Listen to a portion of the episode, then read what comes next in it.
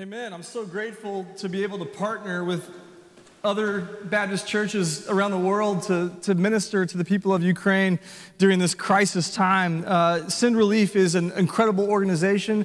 Uh, Christy Newton, our own Christy Newton, what does work full-time for Send Relief, uh, and we, we trust them, and our missions committee has, if you didn't catch that, has committed ten thousand dollars of designated money, two thousand dollars from the budget from this year, then eight thousand dollars of designated funds as a matching campaign for whatever you feel as a congregation led to give. So anything you give for Ukraine will be matched up to twenty thousand dollars uh, for the, up to ten thousand dollars for a total of twenty thousand dollars uh, to, to help what's happening in Ukraine. I know some missionaries in Belarus, and they've been evacuated out of Ukraine. They've, they've all been evacuated out of Belarus as well during this time, but they are working with the refugees right now, like you saw on the borders, and they're ready to rebuild churches.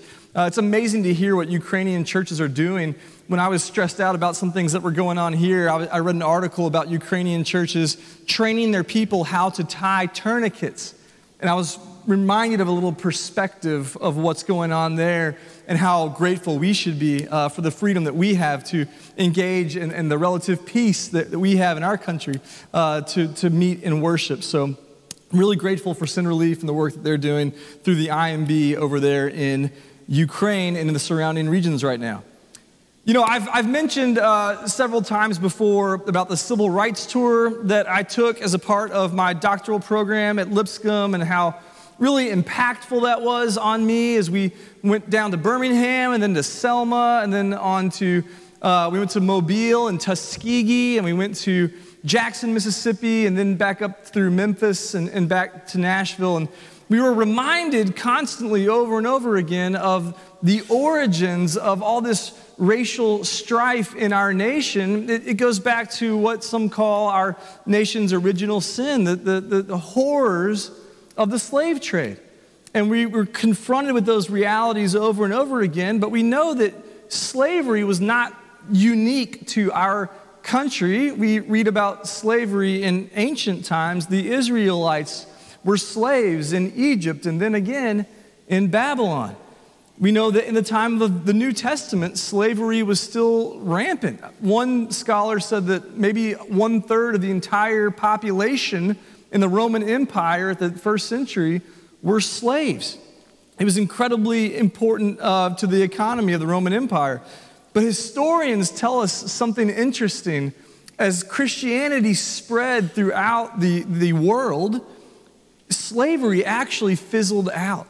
Slavery actually declined in the Roman Empire as Christianity spread. Not because the Bible explicitly forbids slavery. We know the Bible's been used to justify slavery in this country and even in the Southern Baptist denomination's origins as well. But because true Christianity is a religion of freedom. The entire second half of Galatians has this theme of freedom, of true freedom.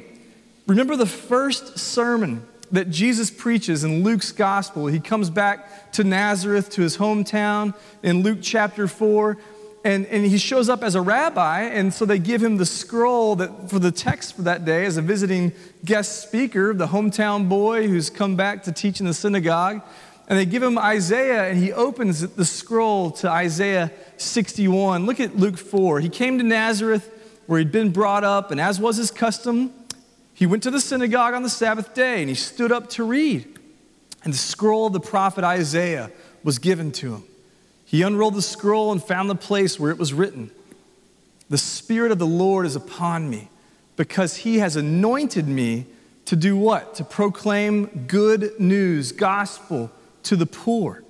He sent me to proclaim liberty, freedom to the captives." This is why prison ministry is so important, isn't it, Don? "And recovering of the sight to the blind, to set at liberty," there's that word again, "those who are oppressed, to proclaim the year of the Lord's favor." And then you know what happened. He rolled the scroll back up and said, "Thank you." And he sat down to teach and he said, "Today, this has been fulfilled in your presence." And they said, "Kill him!" They tried to run him out of town. This is what he's come to do. This is what the Messiah has come to do, to give freedom. When I was a youth pastor, I taught a long series. I think I did it on Wednesday nights here when I first came here, but uh, I called this series Bohemian Christianity. And it was based on, if you know anything about the Bohemian culture, like the, the opera La Vie Bohème, the, the, the Bohemian life, it was based around four ideals. The, the Bohemians were this kind of artsy group in the eighteen hundreds. They did a lot of illicit drugs and, and those things, but they, they valued above all things truth, beauty, freedom, and love. And I realize it's not wrong to pursue those things. But if you really want the fullest expression of truth, beauty, freedom, and love, they are found in their most complete form in the gospel of Jesus Christ. So it's not wrong to chase those things, but we know that, that, that they, they are really, if you really want to experience them in their purest form, it's only through Jesus Christ. I realize again that, that freedom is, is such an important thing to God. It's clear that Scripture Uh, values freedom, and that God values freedom so much because it's it's clear that God wants us to live free. He created us to be free. It's part of our design. That's why slavery is so egregious to God. It violates, it invalidates God's good plan for humanity. It, it, it messes up the image of God in us. To live in captivity, and those who've done prison ministry see this, violates God's own plan for humankind. And today's text is one of those great passages on Christian freedom and what it truly looks like. And I'll give you a hint. It's not about politics. I'll give you a hint. It's not about vaccines or masks. It's not about autonomy like teenagers think, and about freedom to do whatever I want to do and be my own master. True Christian freedom, here's a preview, is about being owned by the only one who can truly set us free. It's about knowing the only one who can make us live free. And it's about coming to an intimate relationship with the only one who can keep us free forever. So our outline for today is called Freedom in the Spirit, No Longer Slaves. And in our text in Galatians chapter five, if you have your Bibles, I'm going to turn there in Galatians five, we're, we're going to see these three specific things that we've been set free from. And the first one is that who we are in Christ, that we who are in Christ are no longer slaves to legalism. Verses seven to twelve, we're no longer slaves to legalism. You know what legalism is? It's kind of one of those church words we kind of throw around, but it's having to follow all the rules in order to be made right. Legalism is believing that you are how you perform. Legalism is the crushing weight of religion that says you have to be good in order to go to heaven. It's that crushing burden that we carry around unnecessarily of guilt that weighs so heavily on those that don't truly know God's good, amazing grace. So let's look at verse seven. You were running well. Who hindered you from obeying the truth? Who hindered you? Paul likes to use a lot of running imagery, and, and I've run a few races, and I enjoy, we got some Trevecca cross-country people back here. Uh, run races all the time. The, the image here is that the Galatians started out their Christian journey running well. They started out with a good pace. When I ran the, the Nashville, the, the full marathon, the, the first half I did it in less than two hours. I was feeling really good. My plan was to do it in four hours. And I ran the first half in an hour fifty-five. I was five minutes below my pace. I was thinking, I'm going to do this. And then my Achilles tendon got so tight that I got so scared it was going to pop and they were going to carry me out in a stretcher and I need surgery, that I started stretching every mile and I ended up running it in four fifteen. I, I, I missed my, my goal. It's like someone was like that Achilles at- tendon and had come up to the Galatians and had hindered them, had caused them to cramp up or had tried to trip them. You ever see a college football game where a coach just can't handle it and they some guy's on a long kick return and coach comes off the sideline and tackles somebody or trips trips somebody? That happened in the N F L one time where a guy tripped a, a guy on a kick return. That's the image here. The, the false teachers, the Judaizers who had come into Galatia, if you're new here and you haven't heard this series yet, these false teachers who were coming into the Galatian churches and teaching them that in order to be a Christian, you had to be Jewish. You had to be circumcised. You had to follow the Mosaic laws and be part of the Old Testament covenant in order to follow Christ. We call them Judaizers. They're trying to make Jews out of Christians. So two key takeaways in this one verse. Number one, the Christian life is a marathon, not a sprint. The Christian life, any of our elder members can tell you, it's a marathon, not a sprint. When you run a race, you Trevecca people, you know it takes pacing, right? It takes, and if you're running a long race, Braden, you've done some half marathons. You've done a full? You've done a full yet? Yeah, he's done a full too. He's done, he's done a lot of races.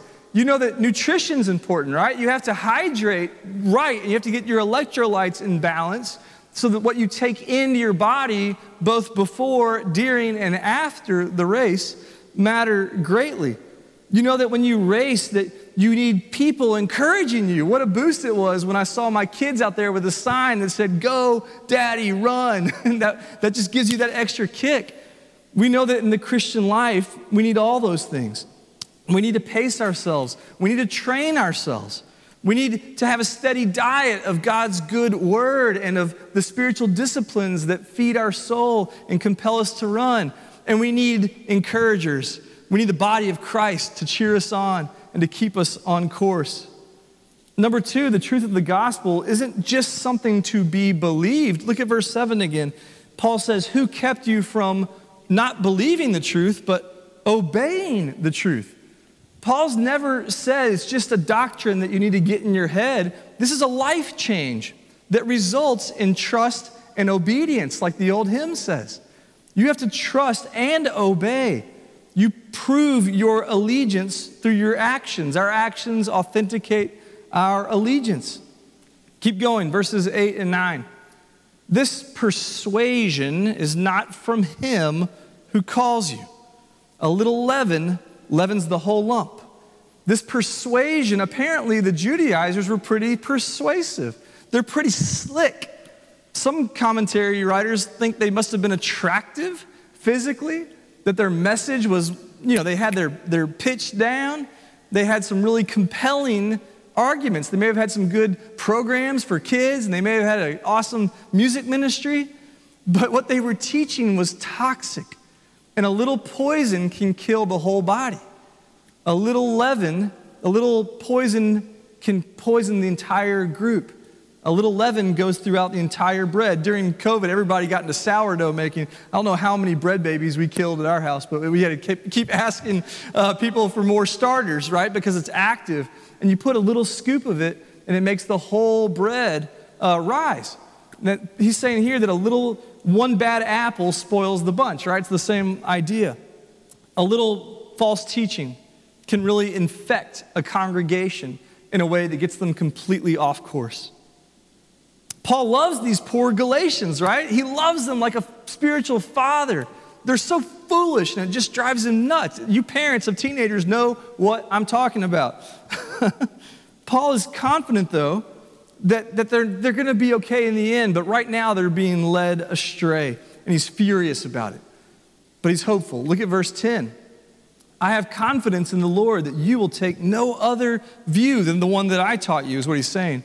And the one who's troubling you, which really is Satan, that's what he's saying, one, the one who's troubling you will bear the penalty, who, whoever he is. Satan and the false teachers, they're going to pay for what they're doing. Why? Because he's, Paul's confident that the Galatians are not going to hold on to this false doctrine, this legalistic teaching of the Judaizers, and he trusts that God is going to deal with the toxic people. Let God handle them, because they will be dealt with. Eventually, their own sin is going to lead them to where all sin leads. It's going to lead to destruction. And apparently, they were spreading rumors about Paul, too. They're telling the Galatians, oh, yeah, you know, Paul, he's totally on board with us. He's one of us. He's a Jew. He's, he's totally good with us having to stick to the law. He's circumcised. He thinks you should be, too. Look at verse eleven. But if I, brothers, still preach circumcision, he's refuting the rumors, why am I still being persecuted? In that case, the offense of the cross has been removed. You see, the message of Christianity is, is offensive. It's deeply offensive. But legalism is easy. And Paul's saying here, I never preach that you have to be circumcised to be part of God's family. That's a very popular thing to say these days, but that's not what I said. And that's not what I'm saying now. And I'm not a very popular guy, am I? Legalism is easy. Be good and you go to heaven. Okay, that sounds doable. But we like to be told that our salvation is up to us because we like to be in control. I struggle with that all the time. I want to be in control. It's why I don't let Aaron drive when we go places. We think we're pretty good people, too. We think, yeah, I'm not that bad. I probably should go to heaven. I haven't done anything too bad. I'm a pretty good person. Our pride needs that. And the gospel, though, says that we're incapable of saving ourselves. And therefore, we desperately need a Savior. Apart from His grace, we are hopeless. We are doomed. And that can be a tough pill for a lot of us to swallow. I love how the Anglican John Stott, he died about five years ago. He says, the message of circumcision is quite inoffensive, popular because flattering. The message of Christ crucified, though, is offensive to human pride, unpopular because unflattering. So to preach circumcision is to avoid persecution. To preach Christ is to invite it.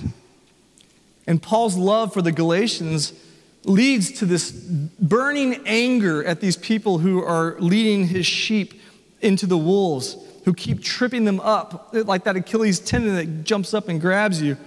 He, he's so furious with them that he has some harsh words for them in, in verse twelve. I wish those who unsettle you would emasculate themselves.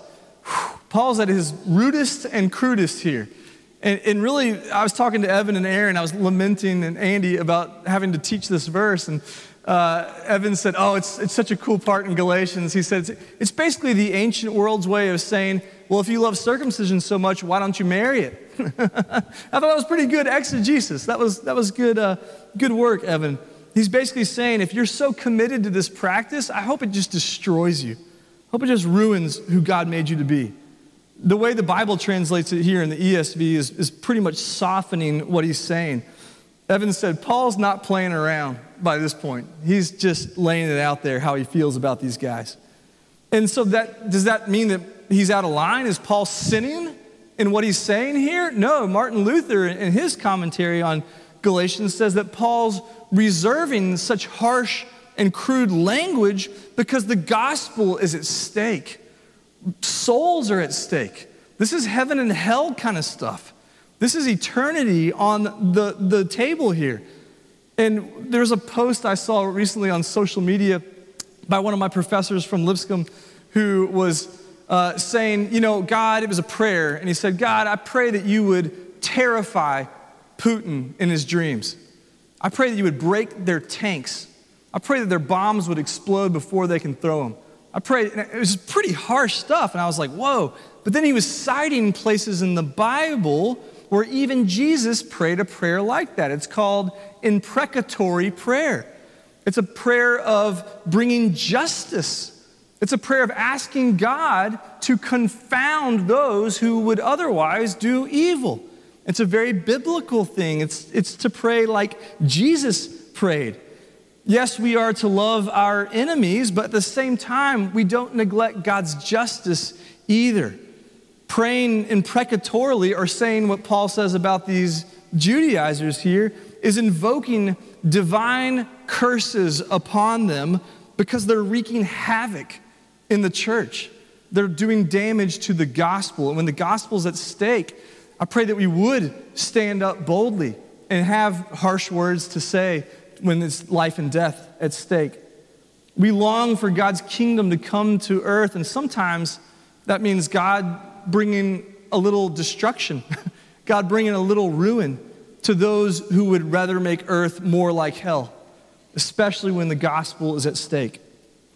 What else are we freed from? Part two, We who are in Christ are no longer slaves to licentiousness. That's a big word. If you need to spell it, it's on the screen. What is licentiousness? It's saying there are no rules. It's the opposite of legalism. It's saying we can just do whatever you want. Do whatever feels good. It's also known as libertinism. It's what theologians often call antinomianism. Without laws is what that means literally. And this is the gospel of our culture, isn't it?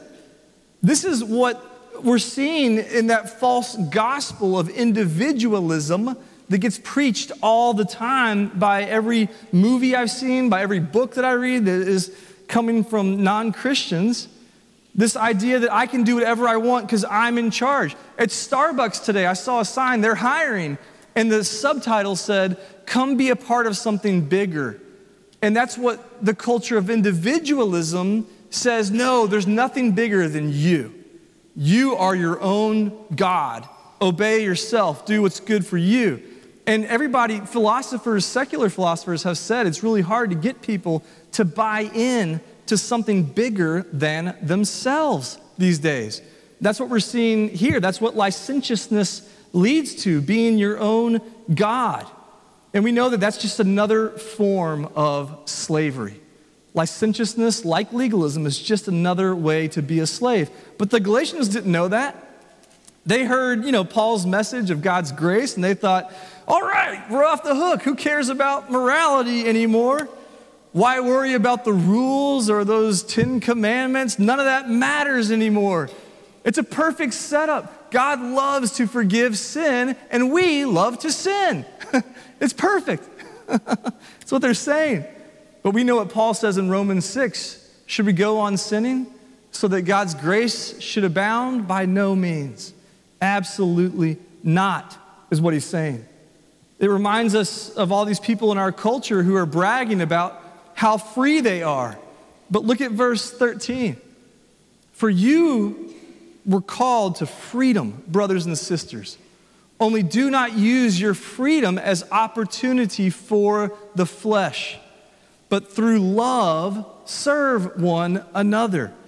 Our freedom was not given to us to gratify desires of the flesh, but it was given to us to free us to serve and to love.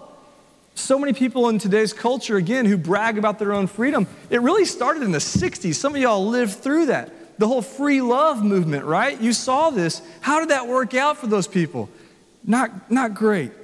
Not great. Were they truly free? Or did they fall into addiction? Did they fall into broken families? Did they fall into all kinds of, of problems and, and evils? The problem is with our freedom is our selfishness, our own inward tendencies, narcissistic tendencies that we naturally fall into. We hear of grace and we immediately think, how does that benefit me? Oh, I can do whatever I want now? Great. And we move towards licentiousness, which is inherently selfish. But Christian freedom isn't about selfishness, it's about service. You know, I've used this illustration before, but a centrifuge spins things out, right? Centrifugal, centrifugal, means center fleeing. It goes out from the center axis. That's what Christian freedom looks like. It's an outward moving love. It's love moving out. It frees us to move out. Centripetal force is center seeking, trying to hoard God's grace for ourselves. It doesn't work that way. It's, it's what Augustine said, our, our natural state is to be bent in on ourselves. It's navel gazing. Christian freedom, the gospel, frees us to unbend off of our own interest and to look to the interest of others. What a better way to live, isn't it? When you can be free to not just think of yourself all the time. That's a miserable way to live. And that leads Paul to quote from Leviticus nineteen eighteen, like Jesus did, part of our mission given to us as Christians. Look at verse fourteen. For the whole law is fulfilled in one word. You shall love your neighbor as yourself. Why is Paul talking about the law now? He just said, he spent four and a half chapters saying we didn't have to follow the law. Now he's saying, yeah, you do. You show evidence of God's grace in your life by fulfilling the law, which is summed up in the commandment in Leviticus nineteen to love your neighbor as you love yourself. That's not naturally possible, but it is supernaturally possible. What he's saying is that against uh, our natural tendencies, that when we love others, our actions are authenticating, once again, our allegiance. If we use our freedom to love our neighbors, like the law says, it proves God's grace at work in our lives. No, the law cannot save us or make us right with God, but it does show us how to live according to God's ways. No, we are not justified by the law, but it shows us how to live a sanctified life. The way I always put it is that as Christians, we're convinced that God's ways are the best ways to live. God's ways as revealed in Scripture are the ways to thrive and the ways to flourish. We believe that God's ways are best. That includes the law, right? It shows us what a sanctified, thriving life looks like, a life that lines up with Scripture. That's how God's people ought to live. But we know that too often people who claim to follow Christ don't live that way. Look at verse fifteen. If you bite and devour one another, watch out that you're not consumed by one another. He's saying this just destroys congregations, doesn't it? Maybe you've been a part of a congregation where you've seen this at work. I pray that Woodmont never goes through backbiting that, that consumes one another. But our selfishness, our fear, our ignorance, our egos, they all lead to reverting to that base instinct to take care of ourselves instead of outward sanctified love. We start to go after each other, forgetting our new identity in Christ means that we are members of one another. It's like married couples fighting. No one wins. You're hurting your own team. The same thing's true in the church. Our older saints can, can tell us about this final section that we're going to look at. The final section is that we're no longer slaves to our flesh. Look at verses sixteen and seventeen. But I say, walk by the Spirit, and you will not gratify the desires of the flesh. For the desires of the flesh are against the Spirit, and the desires of the Spirit are against the flesh. For these are opposed to each other, to keep you from doing the things you want to do. There's that word. Teenagers are always, can I do what I want to do? Well, what we want to do as sanctified Christians, we can't do because our fallen flesh is warring against us. And that doesn't end until we move on to the next life. And that, that process of battling flesh and spirit doesn't end until we transition. And when we're younger, we think that freedom is being able to do what we want. But we know that that's not freedom at all. We know that as long as we live in these bodies, we have that war going on. And that, that war leads us into destructive places. When Paul talks about the flesh, let's be clear, he's not just talking about our physical bodies. He's talking about everything that we try to live our lives by that isn't God. Our own intelligence, our mind, Our, our fallen will, the things that we want, our fallen emotions, our emotive state. The flesh is our attempt to control things, to make our own way in the world opposed to God's way. Paul says here that the flesh is what keeps us from actually doing the things that our new, reborn, regenerated selves want to do for the kingdom of God. It's a sad way to live when you're a slave to your flesh. Your appetites control everything in your life. It reminds me of Philippians chapter three, verse nineteen. Paul says there that these, their end is destruction, people who've walked away from faith. Their God is their belly, and they glory in their shame with minds set on earthly things. Their God is their appetites. They serve whatever their belly desires, and they go after it, and they just live openly shameful lives. That's a sad way to live, and we know it doesn't end well. Your appetites controlling everything is not going to go well. But there's good news. Verse eighteen says, but if you are led by the Spirit, you are not under the law. That's why Romans eight one, again, there, there is therefore now no condemnation for those who are in Christ Jesus. Praise be to God. We're not depending on our flesh to make us good anymore. That's why guilt, I mean, that guilt that can crush you if you feel bad for not going to church or you feel bad for doing something sinful, a lot of that guilt comes from Satan, who would love to keep you in this self-pity kind of way. But God's grace forgives. It's not a cheap grace. It's a very costly grace.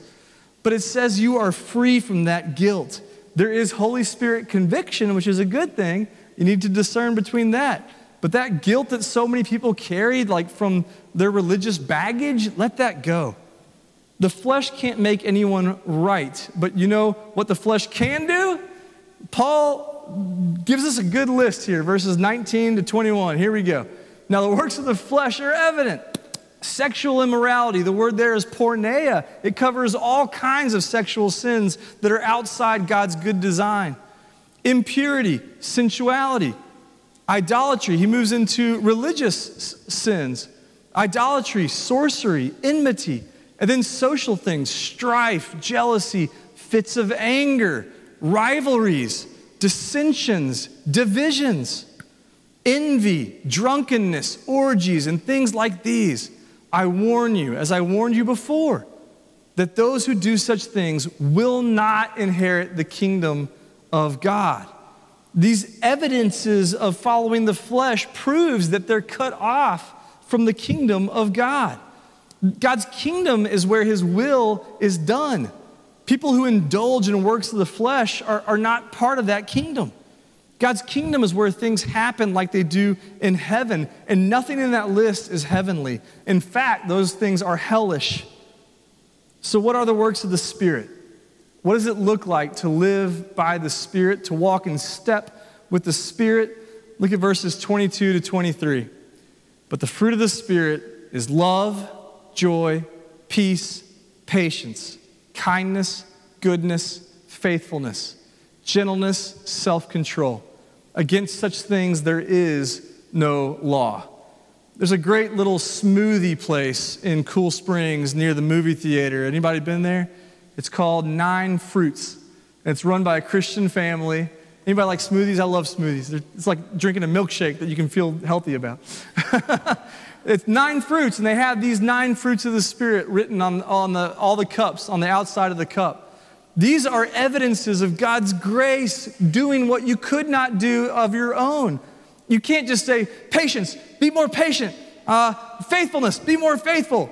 You can't get up earlier. You can't take a class. You can't read a book that's going to make any of these things happen in you.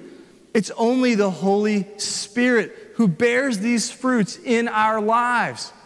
And some come more naturally to us than others. For me, joy is easy. I'm a seven like Logan on the Enneagram. I love to have fun. I love to go on the golf trip and, and have all these fun things. Joy comes pretty easy to me. But being faithful, I can't tell you how many half-read books I have on my nightstand right now, right? That one comes a little harder to me. Thank God my wife is so good at so many of the things that I'm lacking in. We kind of complement each other like that. I love to practice every New Year's Day. I make a note uh, on my notes on my phone of these nine fruits, and I evaluate myself. Have I grown in love over the past year? Am I more peaceful than I was a year ago? Am I more patient? Is the Spirit cultivating more gentleness in my life? Rachel, I got a great song to teach the kids, uh, Fruits of the Spirit. I still sing it in my head. I can name all nine fruits because someone taught me the song. I'm not going to do it. You're all wanting to hear it now. I'm not going to. I'm not Bill Sherman. I'm not going to sing uh, right now for you. But it's a great song. You should learn the fruits of the Spirit. You should value these and, and, and evaluate yourself on them as well.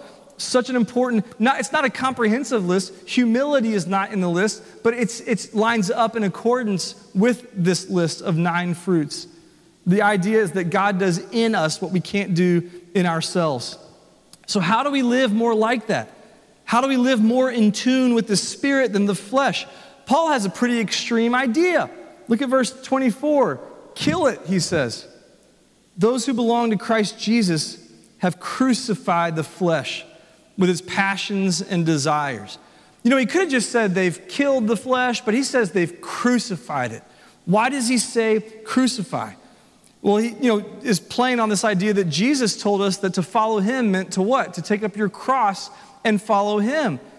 I love how John Stott says it. He says, Paul's saying here we need to take that metaphor to take up our cross to its logical conclusion.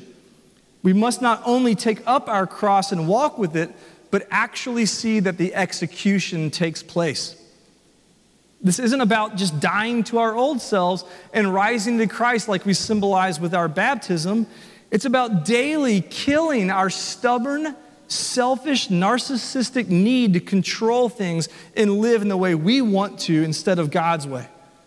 Again, Stott says that if we want to do this right, Paul uses the word crucifixion on purpose because the Romans were really good at it. When they crucified someone, it was pitiless. It was not a nice thing. It wasn't polite.